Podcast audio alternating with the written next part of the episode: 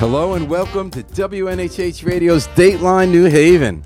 I'm your host, Paul Bass, inviting you to look behind the headlines on the stories that make New Haven and our state tick. Luke Bronin, the mayor of Hartford, wants to make New Haven and Connecticut tick. He's exploring, quote-unquote, term of art, a run for twenty eighteen Democratic nomination for governor.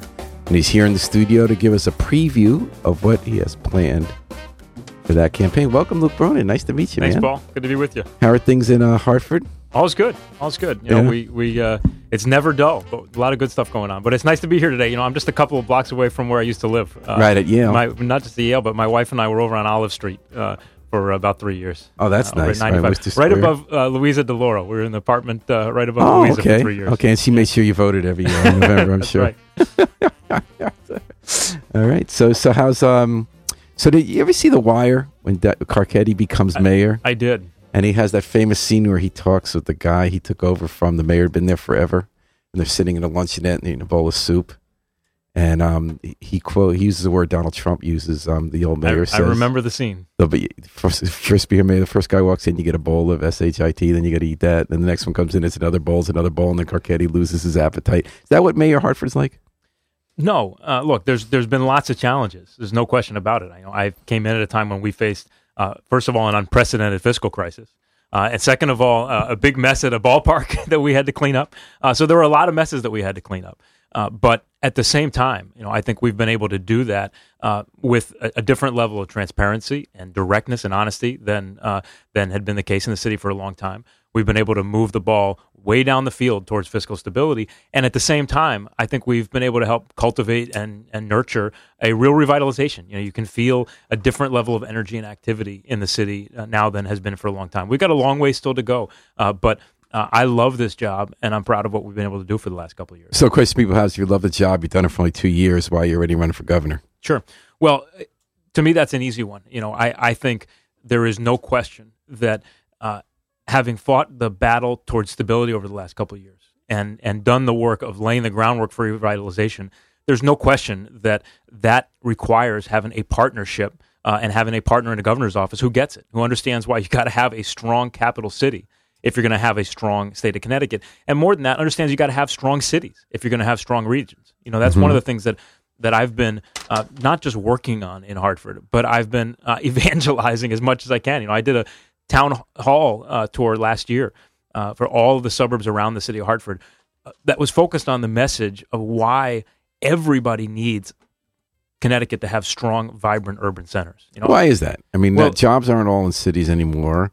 It's true, the culture life's there. You know, we support the not-for-profit institutions. This is why we in cities are always saying the state should reimburse us more for payments in lieu of taxes. But do we really, I mean, a lot of people who live in suburbs felt they didn't have to be in a city. How, how do you convince well, them? Look, they don't have to live in a city. And I don't think everybody wants to live in a city. But I do think that uh, a lot of people, especially younger people and talent that a lot of employers, big and small, are looking to recruit, they want to have access to cities. They want to have access to strong, vibrant cities. They may still want to live in a suburb, but they want to have that hub of energy and activity and, in fact, the, and innovation the head of Aetna nearby. Said the way he went, he went to New York because he wanted to live there. And, the, and when... Uh, They went to Boston. G E went to right, Boston. G E said the same said thing. We wanted to be around that kind of um, but you don't have excitement to just, and education and a, talent pool. That's exactly right. But you don't have to just you know take take the, the heads of Aetna or G E uh, at, at as the only examples. Look around the country at the places that are beating us in the competition for growth and for jobs. Everywhere you look, that growth is being driven by cities. But when it happens, it lifts up the entire state. You know, we have mm, uh, a, okay. a strong New Haven. This isn't about cities versus suburbs. It's right. about lifting up cities for the sake of having stronger suburbs and small towns alike. You know, you can't have a strong Guilford or a strong Madison if you don't have a strong New Haven. Just mm-hmm. like you can't have a strong Manchester or a strong Simsbury if you don't have a strong Hartford. But when the and, rubber meets the road, the legislature, Luke, because you've been working at the municipal level, and in fact, this is a suburban versus city fight, whether it's about affordable housing laws or allocation of precious, precious resources, or the whole reason we had a state ruling that our education formula is broken is because to pass a budget, they had to take money from Bridgeport schools and give them to Westport, which besides being sick, just shows how things have really worked at the Capitol for so long. So while I'm not disagreeing with you, that you need strong cities for strong suburbs. That's not the way the suburbs have seen it at the legislature. But I think that's starting to change, and it's going to take leadership. Well, that was willing just to two years ago that but vote listen, on the on the schools. uh, over the last couple of years, you know, I talked about that town hall tour that we did uh, in the in the greater Hartford region. Uh, I actually think there's been a a broader, increasingly broad recognition of why having a strong capital city matters to the region around it. And uh, and I think we need that same kind of message uh, coming from the governor of the state of Connecticut. You know, I, w- I would be talking about why we have to have strong, vibrant cities if we want to compete for growth. Mm-hmm. And uh, and I deeply believe that's true. You know, uh, look at uh, look just north to Massachusetts. You know, it was not that long ago that uh, people were dismissing Massachusetts as Taxachusetts, and right. you know, we were beating them in the competition for jobs and growth. And today, that's turned around. But it's not because Western Mass is doing great. It's not because, uh, you know... Uh, it's Boston. It's Boston. M I T, it's being driven by Boston. Mm-hmm. And we don't have to have... Uh, we don't have to be uh, a place that has a Boston or a New York City. Uh, but we do have incredibly strategic geography. Well, we We're do located have, we do between have New Haven, the two of them. Yeah. New Haven is, I think, our, our best example of a city that's gained strength. Uh, but I think we could do more. Uh, and I think, you know, the other thing that I, I would say that we need to do is, is focus hard on transportation. Uh, and by the way, I've been uh, talking for, for a long time and, and out there on the stump talking about the fact that it may be controversial in some places, but I think we are absolutely crazy to be one of the few states on the Eastern Seaboard that doesn't have tolls. Mm-hmm. And with the revenue that you can get from doing tolls, you can make some significant improvements. What you know, kind of revenue? The estimates, uh, well... I hear them all over the place. Yeah, I, I do too. And so I, I think the answer to that probably depends on where you put them, what you charge. Do you so do congestion there is no, prices to exempt no the people who live in the towns around them?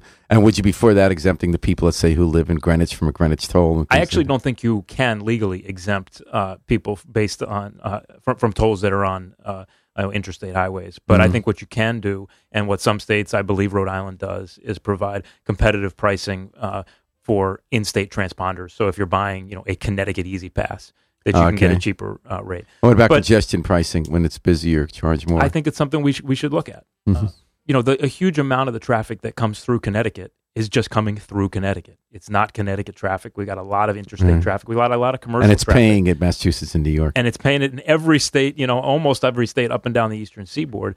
And we lose out on that revenue. But, you know, I've also seen estimates for what it would take to upgrade the New Haven rail line from New Haven to New York, you know, six to seven billion dollars uh, to make a dramatic improvement in both the quality and the speed of that service. What about buses? And they stink in New that, Haven. Well, let me just finish. Okay. If you make that investment, uh, you can transform New Haven, I think, but you can also have an incredibly transformative impact on places like Bridgeport or Norwalk and every community along that line. Buses are broken in New Haven, Luke. I don't know if you know this, but the routes are all based on where people worked yes. and the time they worked in the nineteen fifties. So after five, five thirty, you can't get reliable bus service. If you sometimes travel two miles, you have to go two hours or more to get to a job. Let's say it's Southern. Um, it was based on a time when no one worked past five and no one went out at night. Yeah. Governor, your, your former boss, Governor Malloy, said, well, then just leave work earlier. And his administration has spent six years doing a study that isn't done yet about how to improve the roles. They spent four years getting a G P S system on buses that still doesn't work to tell you if they're late. Why would you be any different in terms of fixing the buses in New Haven? Well, it's not just New Haven. Look, I, in, in Hartford, um, we have similar problems. We've got, you know, some buses and some bus routes that are max capacity and beyond, and then you got some bus routes where there's nobody traveling on them. Um, uh, I, I think we have to, it starts with acknowledging that that's an issue that is not just a matter of convenience, but it's a matter of economic development and opportunity. I think there have been at least twelve to fifteen press conferences in the last few years from the governor's staff at the train station for Fairfield County commuters. There's not been a single one in eight years for bus riders who basically delivered his margin of victory. Yeah. Uh, I, I think buses are really important. Look, I'll give you this example. You know, uh, the vast majority of, uh, I, I bet this is true in New Haven too, but the vast majority of uh, folks inside of the city of Hartford actually work outside the city of Hartford. Yeah. Uh, and well, that's the other I big issue here. A lot of New Haveners, especially on weekends, the bus doesn't even run. Exactly. And they want to get to after, West Haven you know, or night. North Haven. And yeah. you can't get from New Haven to by, by train. You can't get to New Haven uh, anywhere uh, north after five p.m. Mm. So, you know, you've got to look at the whole suite of public transportation options. And I think it is important to look at that as an economic development issue. It's about opening up labor uh, market possibilities. It's about allowing for people to reach the jobs that they can uh, that they can uh, get that are out there. Uh, and it's about tying our our towns and communities closer together, and also opening up access to those big metro regions around. You know, the last thing, uh, just on the, this point about transportation, people are being priced out of New York and Boston every single day. This, to me, is one of the biggest strategic opportunities we have as a state. We're a state with incredible quality of life, a great place to raise your family. I think great small cities that we need to make greater and stronger and more vibrant. But if we do that, and if we make the investments necessary to connect us more closely to those big metro areas, I think you will see the impact in growth fairly quickly. Mm-hmm. And we see some of that in New Haven. Market That's rate right. apartments are being built without subsidies for the first time in my lifetime. That's right. And you're ta- you're listening to Luke Bronin. He's the mayor of Hartford. He's also exploring, right? That's the technical term you haven't right. officially declared. A candidacy for governor, Democratic nomination governor in twenty eighteen. Andrea Hardy writes in on Facebook. Thank you for listening, Andrea. Mayor, I think it is great you are in New Haven participating in this program. Please consider doing this somewhat regularly in Hartford. A little dig at you there. Do you, do you not do this in Hartford? I I, uh, I actually do. Uh, I first of all, I do a town hall uh, once a month. I've had at least one, in many cases more, uh, every single month uh, that I've been mayor. Uh, and uh, I also am on uh, a couple of uh, radio stations on a regular basis, one uh, of them at least once a month. Uh, so uh, I I welcome the opportunity, and I'll go on any show that wants to have me, but I do I do, do it on a regular basis. And you basis. Are here today, W N H H, yeah. um, and thanks for the comment, Andrea. So, Luke Bronin, it sounds to me, and tell me if I'm wrong, that maybe a key pitch you're going to be making about why Luke is, everyone's running for governor, huge huge field on both sides, especially the Republican side. It sounds to me like one pitch you're making is that you came into Hartford, the budget was broken, you had a corruption scandal with building a ballpark, you feel you did a good job straightening it out in two years, and that's the skill set needed in Hartford, where we've had persistent budget deficits as high as two point five billion dollars. They never go away every quarter when new revenue estimates come in, that you need a similar kind of approach. Is that an accurate description of how you're pitching that's a, yourself? That's a part of it. There's no question. And I think, you know, look, I, we haven't solved every problem in Hartford, and you don't solve every problem in Hartford. You know, it, you don't solve any problem in any state or in any city, you know, in a two-year period or even a four-year period. It's not about, you know, finishing the term. It's about finishing the job. And all of this work is is a relay race where you gotta, you know, it, it takes sustained effort. Um, but what I do think uh, I can say is I think I would be the only candidate uh, on either side uh, in this field, who are folks who are either exploring or running. Uh, and as you say, I'm I'm right now exploring. Uh, but I'd be the only one who actually has a record of facing a fiscal crisis that's arguably bigger than what the state of Connecticut faces. Well, is it Mike Handler says he's done that in Stamford. He worked for both Democratic and Republican governors as chief financial well, officer and got rid of long-standing pension arrangements he thought were bankrupting the city and got the unions to sign on to him. Yeah, I mean, I'd say two things. One, with all respect to Mike, uh, the city of Stamford was actually in pretty good shape.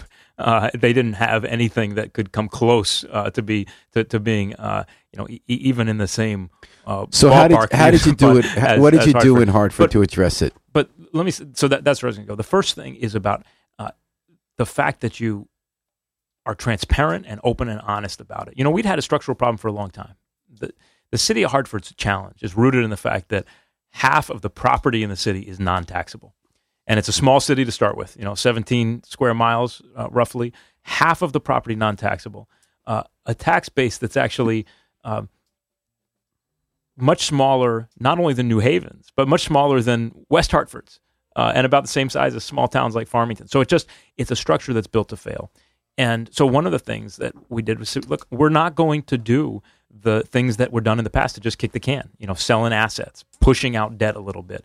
We're going to recognize that a, this crisis is a real crisis, and success is not buying another year, buying a little bit of reprieve. So success Republicans say you got to do it by down. paying lower pensions and making them four oh one k's and cutting health care to make them more like the private sector. Is that the way to do it? Is that what you're doing in Hartford? Look, I, I think Republicans are being a little bit disingenuous because on the state level, as you know, the vast majority of the pension obligation that we pay is actually going Roland. to is was was accrued under Roland and Rel, but also is already uh, is for those who have already retired, mm-hmm. and that you can't do that through negotiation. But let me just come back to the other point about, you know, you mentioned about Handler, um, and I don't know what what what they've done down there, but I'll tell you is through negotiation at the negotiating table, we were able to get uh, some of the most significant labor deals done that I think you'll find anywhere in the state of Connecticut in the last twenty-five years.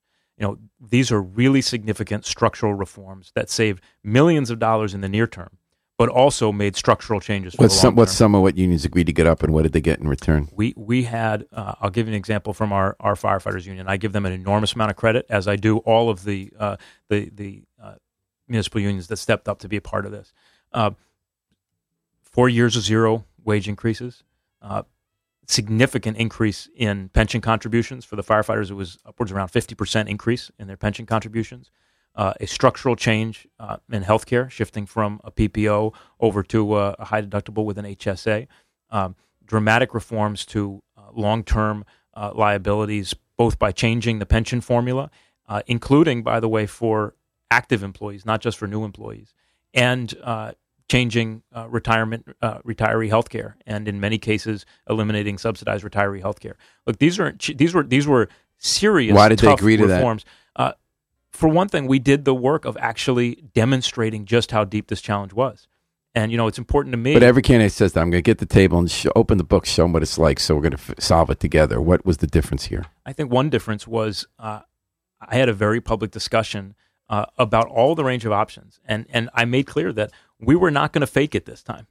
And so we had a very public discussion and a very serious preparation for the possibility of bankruptcy, you know, which was, as you know, heightened by the fact that the state of Connecticut didn't have a budget until right. uh, you know until many months into the fiscal year. So it was the bankruptcy threat that was hanging over their heads. Well, I, I don't know that it was that, because we got the firefighters deal done nine months before that. Uh-huh. But we did the work in many different forms around the table, but also those town halls, going around uh, and and talking to all of the towns around the city about why the challenge was there and why it mattered to everybody. And, you know, I think at the end of the day, uh, our our labor unions sh- stepped up, and they stepped up in a big way. But it's also important to say that they're not the only ones that we asked to step up. You know, we built a, a partnership and re-engaged some of our biggest employers. And three of the biggest insurance companies uh, agreed to be part of that fiscal solution, you know, saying that they would uh, put ten million dollars a year on the table in addition to the taxes. How do you transfer that to a state level with a forty billion dollars two-year budget? Do you get what remains of our rapidly disappearing insurance industry to pony up money to the state? I mean, they usually fight paying money to the state in taxes. What are, is this a transferable tactic? Well, what I think, so you just said our rapidly dwindling insurance industry. I actually don't think that's a fair characterization. Because they keep you know, a lot of the employees um, here, even when the they employees move are here. You know, C V S yeah. has recently said that they're keeping Aetna's insurance uh, operations uh, headquartered in, uh, mm-hmm. in in Hartford, in Connecticut. But but it's not just that. You know, one of the things that we did in uh, over the past couple of years in Hartford is is work with uh, our employers, again, big and small, to try to build public-private partnerships for job growth in the future. So five of our insurance companies actually came together, uh, an unprecedented public-private partnership, uh, and launched an InsurTech accelerator where they are working to identify and invest in the most promising technology companies that they think could transform the insurance industry in the next generation. They've been doing that work in Silicon Valley for many years. They're now doing it in our capital city. And the same thing is now true of, of Stanley Black and Decker, you know, a national leader in advanced manufacturing, a company that's been in Connecticut for one hundred seventy-five years.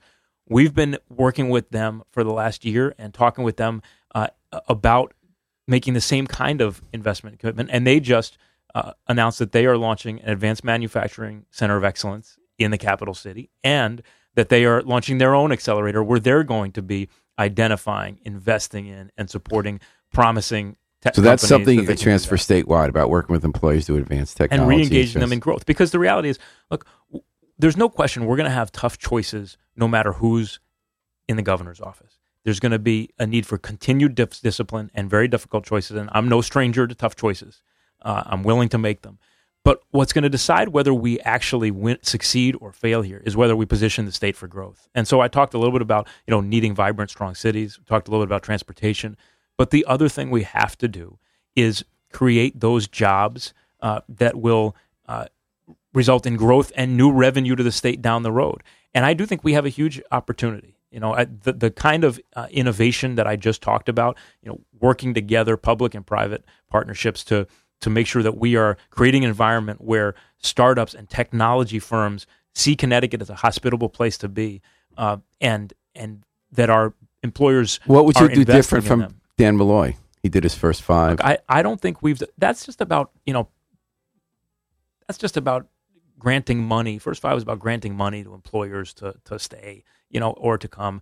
Uh, but what I'm talking about is building those partnerships that are focused on the future growth, future job growth. You know, we have. So they would th- argue that a, group, a company that's starting to make and being moved by other states is the kind of company that will have the future job growth. And we got that with no, Alexion. They they added I, hundreds of jobs in months, yeah. Then they pulled them out and took them to Massachusetts. Yeah. So what I'm saying is, you know, we're look, we're you're always going to have wins, you're going to have losses. But go back to these accelerators that I'm talking about, with you know either in advanced manufacturing or in uh, insurtech.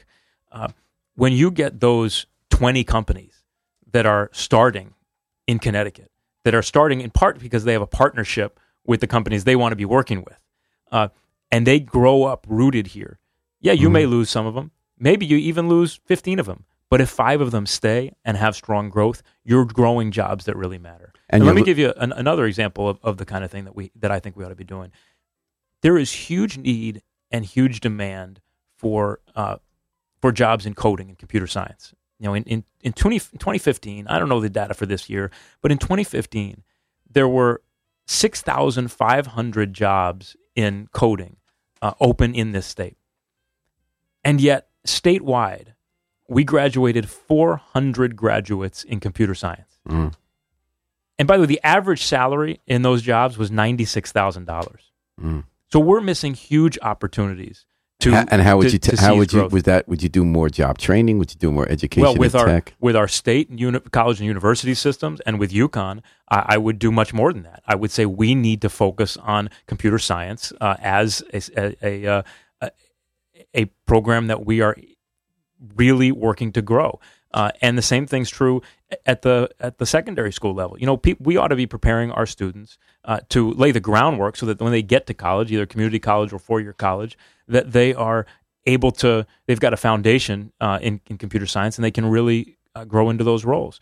Uh, I, I think that is an enormous opportunity that we're missing, and I would focus very hard on that. Uh, now, I just want to catch up with some. I want to catch oh, sure. up a little bit with some of our listeners and remind you that you're listening to Luke Bronin, Mayor of Hartford, and candidate, well, exploratory candidate, quote unquote, for governor in twenty eighteen for the nominations here at W N H H's Dateline New Haven. And thanks, folks, for writing in.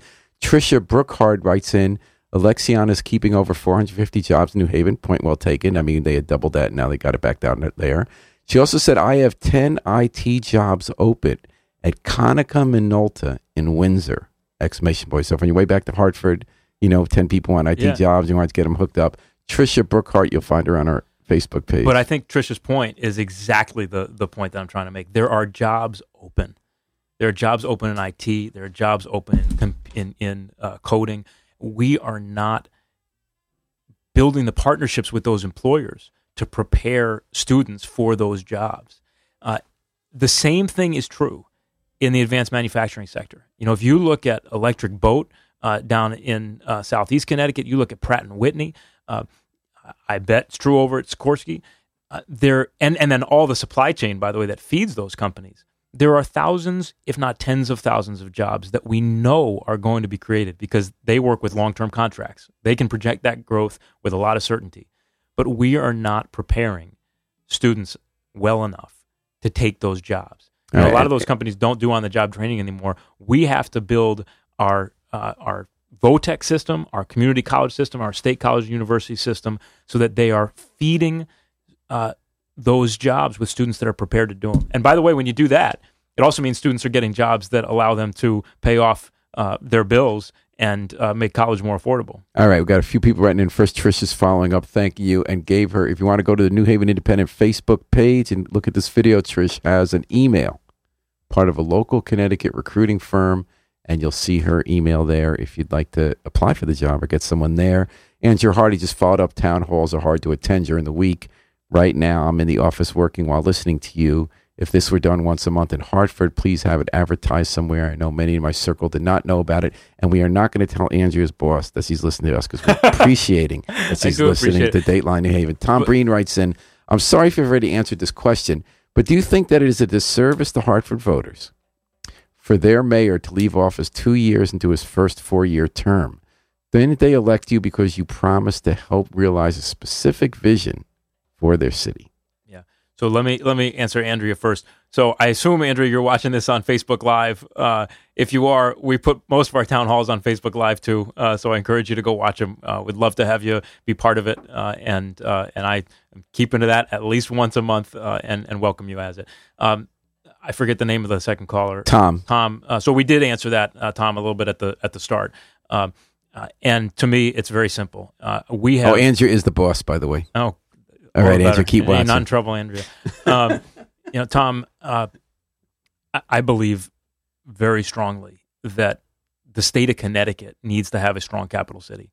Uh, and over the past two years, we've done uh, some of the really hard work of facing an unprecedented fiscal crisis, uh, doing it openly, transparently, boldly, and getting far down the path towards stability. But the real goal is vibrancy and strength.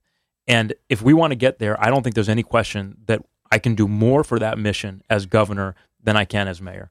Um, and I uh, I think that far from uh, breaking that promise, it may be the best way to fulfill that promise. But wait a um, second. But, but his point is, is, though, is that they elected you to be the mayor. They didn't elect you to be the governor. And there they, are some people say, can't you at least finish? You, you say the job's never done, but can't you at least put the four years you promised them before you move on to the next thing? I think that this state is at a crossroads right now. And what happens in Connecticut in the next two or four years is going to decide what happens in Connecticut for the next ten or twenty years. Uh, and uh, I have strong feelings about what we need to do to get the state on the right track to be growing again. And if we don't do that, I don't think it matters what we do at the local level. And that's not just about Hartford. That's true of almost all of our communities and towns. Uh, so I have strong convictions about what we need to do in this state.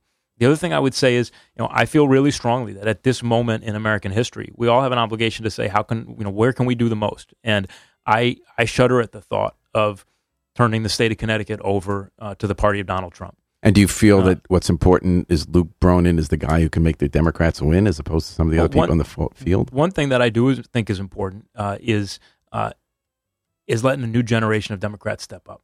You mean when Howard Dean was right when he said baby boomers like himself got to finally shove themselves off the stage and let I don't think it's about the bench shut- take over. I don't think it's about shuttling themselves off the stage, but you got a lot of a lot of younger Democrats, including myself, who you know were inspired to public service by Barack Obama. You know, I worked uh, in the Obama administration for the first four years of the Obama administration, um, who uh, who have uh, strong beliefs about what really makes this country great, and who have already a depth of experience to make the changes necessary. And I think it's time to to pass the torch, as President Kennedy said, you know, pass the torch to new generation. Let me just finish up so we can get out of the way this whole thing about Hartford. The last question you always asked is, okay, you went there for two years. You said, hey, we're going bankrupt. So the state gave you forty million dollars. Why is that a, res- actually, how's that a recipe accurate. for fixing the state to just have you spend send more money? Well, that's not actually accurate. I mean, so what we did, first of all, our our gap, and we could spend hours talking about why the city was in this in this mess, and I talked a little bit about it with the, the lack of taxable property. Uh, but the other problem was that my predecessor had pushed out debt payments. So we had mm-hmm. debt payments that rose from ten million dollars when I took over to sixty million dollars per year in twenty twenty-one but you without borrowing su- another dollar. You talked dollar. about suburbs, Wait, Luke, but they hate that. They say, but, but let me so ask- you guys didn't pay your debt, and all of a sudden we're supposed to pay the bill for that. You're right, they do hate it. But the reality is that we were all in the same boat. And so we didn't just solve this in one way. You know, this is a, a gap that was rising to seventy, eighty million dollars wow. a couple of years from now. And so we made significant changes. Right, the in money came contracts. with strings. You'd have to have the labor me, concessions me, to get the forty million dollars. No, that that's yeah. that also is not exactly right. Let me okay. let me answer it. So we first of all uh, made significant changes in our labor uh, in our labor obligations and did it around the negotiating table. We also uh, made some dramatic changes and cuts to city government, which were painful to do, but we reduced almost twenty million dollars of expenditure that first year. Uh, and that wasn't cutting fat. That was making some very, very hard choices. You know, our non-safe, non-public safety personnel uh, are down almost twenty-five percent over the last few years. It was really tough changes. Uh, we also uh, engaged our largest taxpayers and, you know, our three biggest insurance companies for them to be a part of that solution. So you're saying and you didn't we just take the, the money, you made changes. And we changes. went to the state. That's but right. you still got say, forty million dollars. No, we this is where I was, we, okay. nev- we have not gotten forty million dollars. What we got, which is more important than that, is we got the authority to work with the state on a debt restructuring that would make it possible not just to close the gap this year, but to be able to project stable budgets for the foreseeable future. So what's the forty so million? There is no forty million dollars uh, amount that the legislature approved or that we got. What they did is they set up a uh, an accountability board that's statewide, by the way. West Haven's uh, you know uh, under it as well, and, and others will be, uh, that has a certain amount of money, twenty-eight million dollars to administer statewide. And then they also had uh, put twenty million dollars uh, of authorization on the debt service side to participate in a debt restructuring. But what's important here is that the roots of this problem uh, are, no one's saying you created the no, problem. No, no, I'm not saying, but yeah. it can be traced to the fact that the state has not built a structure that can succeed. You cannot have a stable city with half of its property non-taxed. Right, but New Haven so has for the first half, time, New Haven has this half its property non-taxed. We have cut city government. We restructured some debt. We didn't need a bailout from the state. Why did you guys need it? Your your tax base is almost twice New Haven, uh, so twice Hartford's. We you have, have half taxable, our property is have, untaxable. But, but it's not just about the percentage. It's also about what's the value of the part that's taxable.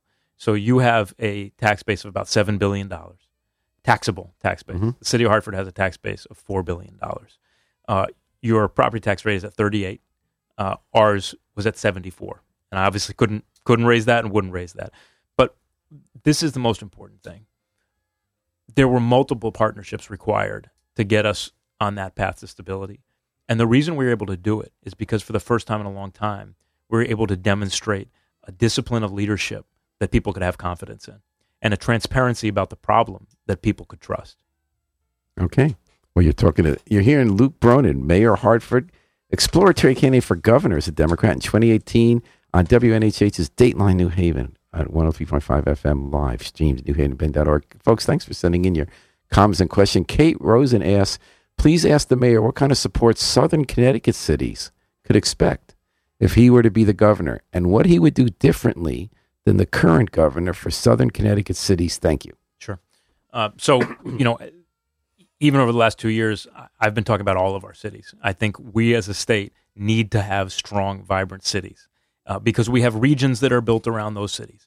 And whether that's Stamford or Norwalk or Bridgeport or New Haven or Waterbury or New London, Uh, we have to put those cities in a position to be strong, active, energetic, vibrant hubs. That's how you're going to grow this state. Um, the second thing is, you know, what we talked about before, transportation. I can't think of anything more powerful uh, for the southern Connecticut cities than uh, upgrading our rail line in a way that connects us more closely to each other and more quickly to New York. Now, we already are making some of those upgrades. And in fact, from New Haven to Bridgeport, we're going to start, I mean, New Haven to Hartford, we're going to start having seventeen trains a day. Yeah, but it's not about the number of trains, it's about the speed yeah. part. And, the and isn't some of, of that almost impossible? Because think- Mayor Harp has talked about wanting to have that one-hour train in New York, and we're told that there are certain spots along the tracks in Fairfield County that just be prohibitively expensive to fix. It depends what you mean by prohibitively expensive. I think that if we had tolls, mm-hmm. that that's a, an a investment that we could uh, that we could do. And right. I think it is an investment that would pay off uh, hugely, uh, not just over the long run, but even in the pretty immediate term in terms of the uh, the amount of investment that would draw to the state of Connecticut. All right. Well, thanks a lot for that question, Kate Rosen. And um, so what I wanted to do, Luke Bronin, was to, you have quite a biography. You're definitely a biography candidate. And I wanted to ask you um, to stop along certain parts of that biography and tell me how you're, tell me something about the experience there that will lend give you a good lesson for how to be a good governor. Okay. You start. You studied at Phillips Exeter Academy, an elite boarding school. What did you learn there that will help you be a good governor? I I don't know uh, I mean, what anybody learned in school. Uh, you know, I. Um, Do you remember a teacher taught you something or something that happened? Yeah, look, I was there? I was lucky to have great teachers. Uh, you know, my I was lucky to have parents who were the best teachers that I had. Um, or Yale Law School. You know, you went to Yale Law School. Was there a teacher there or a classmate, a connection you made or a moment, something you learned in class or something that happened on a I was not campaign as, you're on? I was not as dedicated a law student I should have been. Uh, when I was in law school, you know, my, my second year, uh, I actually enjoyed law school and I did work hard, but but I also uh, was was politically active. Uh, you know, when I was, uh, my, my first involvement in a campaign was managing Andrew McDonald's uh, state oh, Senate campaign in two thousand four. Who's now the, uh, was, nominee for Chief uh, Justice. Right, the nominee for Chief Justice of the Connecticut Supreme Court. Uh, and at the time, it was his first reelection. Uh, and, uh, you know, he went on to uh, be, uh, well, he was chairman of the Judiciary Committee, was a driving force in making some really important changes in Connecticut and leading the charge towards ma- uh, marriage equality. He was also my successor, my predecessor, rather, as uh, general counsel uh, in the office of the governor. Um, and then uh, and then I started um, in two thousand five uh, working on the first uh, Malloy primary right. in two thousand five. Before that, you were a Rhodes Scholar. That, you were yeah. a Rhodes Scholar. And before that, I was here back in New Haven uh, at Yale for college. Um, mm-hmm. And when I was in college, uh, you know, I uh, one of the things that I did was tutor in the uh, in the Whaley uh, Avenue Jail, the you know uh, New Haven inmates there at the detention center. center the detention center where I well, uh, I did uh, some G E D training. Uh, I actually taught a poetry class. Oh yeah, um, I love the poetry comes out of there. I did that for you know for, for a few years. Why and poetry? That was a I I you a poet? Lo- love well. I, You're no, a songwriter. I can't claim to be a poet. And I once upon a time I was an aspiring songwriter, but uh, that aspiration has uh, has probably since withered. Did you play any but, open mics in New Haven? Uh, not really. Um, I actually took Dobro lessons with Stacy Phillips, who oh, is, uh, you did. Out he's here, been on you know, here he plays a lot of a lot, times. He's yeah, a phenomenal yeah. musician, and, Grammy winner. Yes, he is. So um, you play Dobro? Well, no, I can't claim to play it. I try. I I, I, tr- I took lessons with him, and I uh, I tried, and I love it, but uh, I can't claim. But to you play regular that. guitar. I do. So for the Dobro, you had to put your guitar in your lap, yeah, and and kind of put the slide over the frets, right? And, uh, and you got to raise the strings up. But as a politician, if you, you go from a council to a governor to running a city to running a state, you also have to kind of adjust your skill set, right? Well, also I've got three little kids who are eight, six, and four, so I haven't had a lot of time to, to practice to practice right. my music. What about lately. Naval Reserve? You were assigned to the but, um, anti-corruption. I mean, let me, let me oh, just come back for a second to the to the um, to the Whaley Avenue jail. Yeah. You know, one of the things that was clear to me then, that's a lesson that I've taken with me, is that um, there were a lot of young men in that. in that jail uh, who had incredible potential, incredible talent. And they were just as smart as uh, as folks who were in my class at Yale. Uh, and Is that true? You really have, think like I really I Q do think that's right. true. Okay. I really do think that's true. You know, someone once told me uh, about uh, about kids in Hartford, and I think this is just as true in New Haven and many of our other cities. Uh, in Connecticut and across the country, uh, there are some of the greatest minds the world will never know. Uh, I believe that's true. And uh, that to me was a really important lesson to learn and a really important experience, because uh, I think that uh, a lot of the, the kids who ended up there could have very easily, with a different experience growing up, with different educational opportunities, with different mentorship, uh, could have gone on to do very, very different things uh, and been tremendously successful. And, you know, that's one of the reasons why I'm so passionate about Second Chance Society initiatives now. You know, when I ended up in the governor's counsel's office, that's something that I, I worked a lot on. And what would you do next in that? Bond reform seems to be a big uh, target of people who want to make this. Well, there was fair. a bail reform, uh, you know, act, act passed. Uh, there's also been uh, some discussions about raise the age. But to me, the most important thing we need to do is really focus on on reentry, uh, on, on on successful reentry. And that means, number one, making the reentry process Uh, the reintegration process, one that begins well before somebody leaves prison. You know, it's got to start uh, that year or so before they, they talk leave to New prison. Haven of trying to get the you people know, in six months before and come up with right. a plan for each inmate for how and, they'll get out. And then the second thing uh, is to really engage the private sector, employers big and small, to try to get them to think differently about second chances, about what it means to offer a second chance. We've got employers uh, in Hartford that, you know, we've worked with them to promote their story, because their story, which is a common one, is when they've made the decision to hire folks who had a criminal record, uh, it doesn't always work out, and usually they know pretty quickly if it's not going to work out. But when it does, they end up with some of the most hardworking, loyal employees they can find, because those employees know how hard it was to get that chance. And so I think if we're really going to make a difference here, it's about engaging the private sector and helping to change minds uh, and attitudes about what it means. Did you see that story in the Times yesterday, that because of labor shortages in certain industries in certain parts of the country, yeah. they don't add, they, they are willing to hire ex-cons when they weren't in the past. And what about, so you actually were in the Naval Reserve and you were on an anti-corruption task force in Afghanistan. Yep. What What did you learn from that? Did you take anything away from that? So I did my deployment. That was right in the middle of my time in the Obama administration. Uh, so, you know, it was just after the... And you were working in the Treasury Department. I was working in the Treasury Department. It was right after the uh, the Dodd-Frank Act, the Wall Street Reform Consumer Protection Act passed, which I had been working on. Uh, and I went over uh, to Afghanistan as a naval intelligence officer, uh, but I was assigned to the anti-corruption task force over there. Um, and, uh, you know, worked with a, a tremendous team of people. Uh, you know, obviously a... a, a a tough and probably unsolvable uh, challenge to tackle. Um, but, you know, one of the things that I learned over there, uh, and I don't know whether it you know, makes me a better leader or not, but one of the things I learned over there is just how uh, how fragile institutions are uh, and how difficult it is to repair them once they've been damaged. And that's one of the things that scares me most about the Trump administration. I think he's doing some irreparable damage right now to institutions that really matter. And if you worked on Dodd-Frank right now, it's in the crosshairs. It's a perfect example. I, I mean, I was part of the team that helped uh, build and create the Consumer Financial Protection Bureau. Which um, is on the uh, which he is doing everything well, he can now. The Treasury to, Secretary, to the new Treasury Secretary has taken over with the mission of dismantling it, and now we read this morning that there's pretty much a majority in both houses to undo a lot of the requirements. That's banks right. can't do risky lending, yeah. except for five or ten banks left in the country. What about corruption? So you said you brought you mentioned, but it's this. not just. I mean, it's not just you know issues like financial corruption. It's also just the lack of faith in institutions. You know, one of the things that was so difficult to deal with uh, in, in Afghanistan and continues to be in Afghanistan is just the lack of faith in any institution. And so that's why, you know, the the the things that Donald Trump is doing to undermine faith in the press, to undermine faith in the judiciary, those are incredibly damaging things that he's doing. Um, and I think we all, uh, of every party, have an obligation to stand up as loudly as we can to speak against that. Okay, and then you also talked about dealing with corruption when you got to Hartford because of the construction of the baseball stadium. Any parallels to uh, yeah, Afghanistan that, that, and Hartford there? That, no, I, look, that wasn't so much corruption uh, as it was incompetence. Uh, you know, the, there was a contractor selected on this uh, this baseball park. I mean, look, in my view, I didn't support the baseball park because I didn't think that it was something the city was in a position to pay for. I don't think there's any question that, that was true. Um, but when I took office, uh, just a few days before I took office, we were... Uh, all informed that the contractor was uh, months behind schedule and tens of millions of dollars over budget, and uh, spent that first six months trying to piece together a partnership. Contractor used to be in the state legislature and supports a lot of political candidates, but you think that was irrelevant? I, you know, I'm not gonna, I'm not gonna comment on why he got the contract. Uh, I, I, I don't have any basis for making any, any allegations about why he got the contract. What I do know is he had no experience in building ballparks, and his team had no experience in building par- ballparks, and as a result.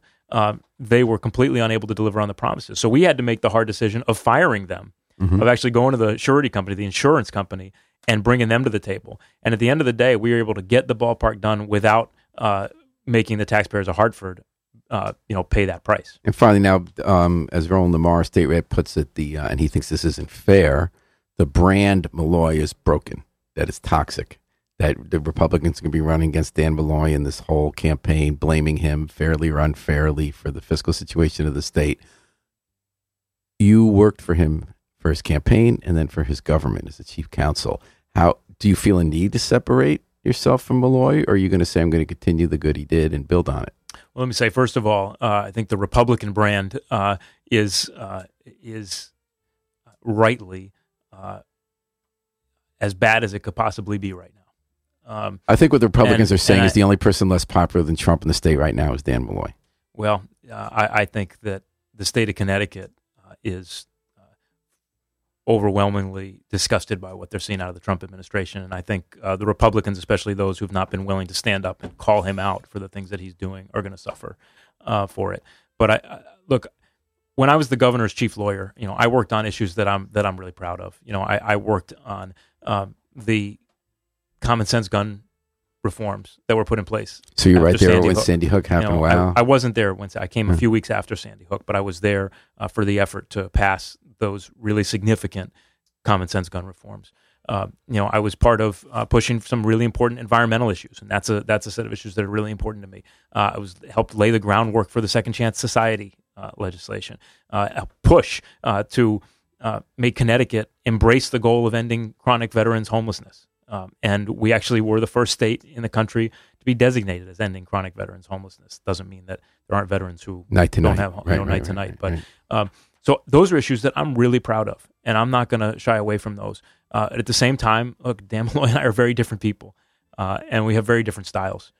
And you know, I think um, I have a record uh, as mayor uh, that demonstrates my style, which is one of trying to build partnerships, be very, very you know open about what we're facing, and try to build partnerships both uh, inside the city, around the city, and with legislators legislators uh, on both sides of the aisle to get what needs to get done done. Well, Luke Bronin, in the last twenty seconds, I want to do a lightning round. Public finance campaign, would you keep that system in place? Yes, and so, I'm and I am publicly, uh, you know, I'm, I would be participating in the C E P. Single payer health insurance? Uh, at the, you know, I support the Medicare for All bill that uh, Chris Murphy uh, is pushing down in Washington. Uh, sanctuary state, would you continue not cooperating with I secure have been communities? A, I have been a very proud uh, opponent of the Trump anti-immigration agenda uh, and keeping Hartford a welcoming city, uh, in not just in our actions in City Hall, but also, you know, taking on Tucker Carlson on uh, on Fox. fifteen dollars minimum wage? Uh, I think we need to get Connecticut on the path. You know, I was I was proud that Connecticut was the first state to uh, ad- uh, embrace President Obama's challenge to get the ten ten minimum wage. Other states have now moved beyond to get on the path to fifteen dollars minimum wage, and we should do that. By the and, path, you mean you, you want know, to go for fifteen, but you'd increase it? No, no, I, I want it, I want fifteen to be where we get. You know, right. but but uh, it wouldn't happen overnight. But we need to get legalizing there. Recreational use of marijuana. I've I've been on record for a long time uh, saying I support uh, regulating, taxing recreational marijuana. How does this change now with Jeff Sessions undoing the Obama policy of not prosecuting locally marijuana? We don't, we don't know yet. We don't know yet. You sure hope that the prosecutors here in Connecticut uh, use their prosecutorial discretion uh, wisely. Raising um, the marginal tax rate to seven point five percent for incomes over a million or half a million. Uh, I think we need to see what the impact of the tax bill that the Republicans just passed, which put Connecticut and other blue states squarely in the crosshairs. Uh, and we may need to be pushing for a much bigger tax overhaul in the state of Connecticut to try to deal with that. Well, I think you might be safe for embarrassing. Oh, no, you're not safe for embarrassment. Luke, I'm going to tell you in a minute why. Luke Bronin, thank you for joining us today. Thank you, Paul. On, on Dateline New Haven. It was really great to have you. Great to meet Good you. To Great to hear you. What you're doing in Hartford. And you're seeking the twenty eighteen Democratic nomination for governor. Exploring for it. And I know that in New Haven, you do already have some support, some uh, pretty prominent support in New Haven. So I know you're going to be in the mix. Um, when do you decide when you stop exploring and you're officially a candidate? I, I don't know yet. You know, it's not that long between here and May. So, uh, you know, probably not that long before decision, but uh, I don't know yet. And thanks, folks, for the comments on Facebook. Thanks for listening. Uh, usually we take it out as we're doing now at the Afro-Semitic Experience, performing I Wish I Knew How to Be Free. What I'd like to do is take it out with a song by Luke Bronin. You okay for that? I guess it depends which one. You tell me. We could listen to One More Night, Nothing Sweeter, Holy Ghost Town, Rome, Won't Be Long, Creation Story, any of those? I won't uh, embarrass you if you'd rather not. You pick whatever you want. All right. So Luke Bronin does not have time in New York because he's a father of three young kids. He runs a city. He's uh, exploring a run for governor. But he uh, has recorded. Try he, that one. Okay. He's run some, written some music. This is Paul Bass. Thanking you for joining us on W N H H, your home for community radio. And let's listen to Nothing Sweeter from Luke Bronin. This is an ambush. Okay, oh, nope, you are in luck. I don't have the password from our station manager. So we're going to go back to, okay, next time you come All right. on, Sounds we're going to listen to your music. All right, this is Paul Bass saying thanks for listening at uh, W N H H, your home for community radio at one oh three point five. And Luke Bronin, uh, have a great day. Thank you.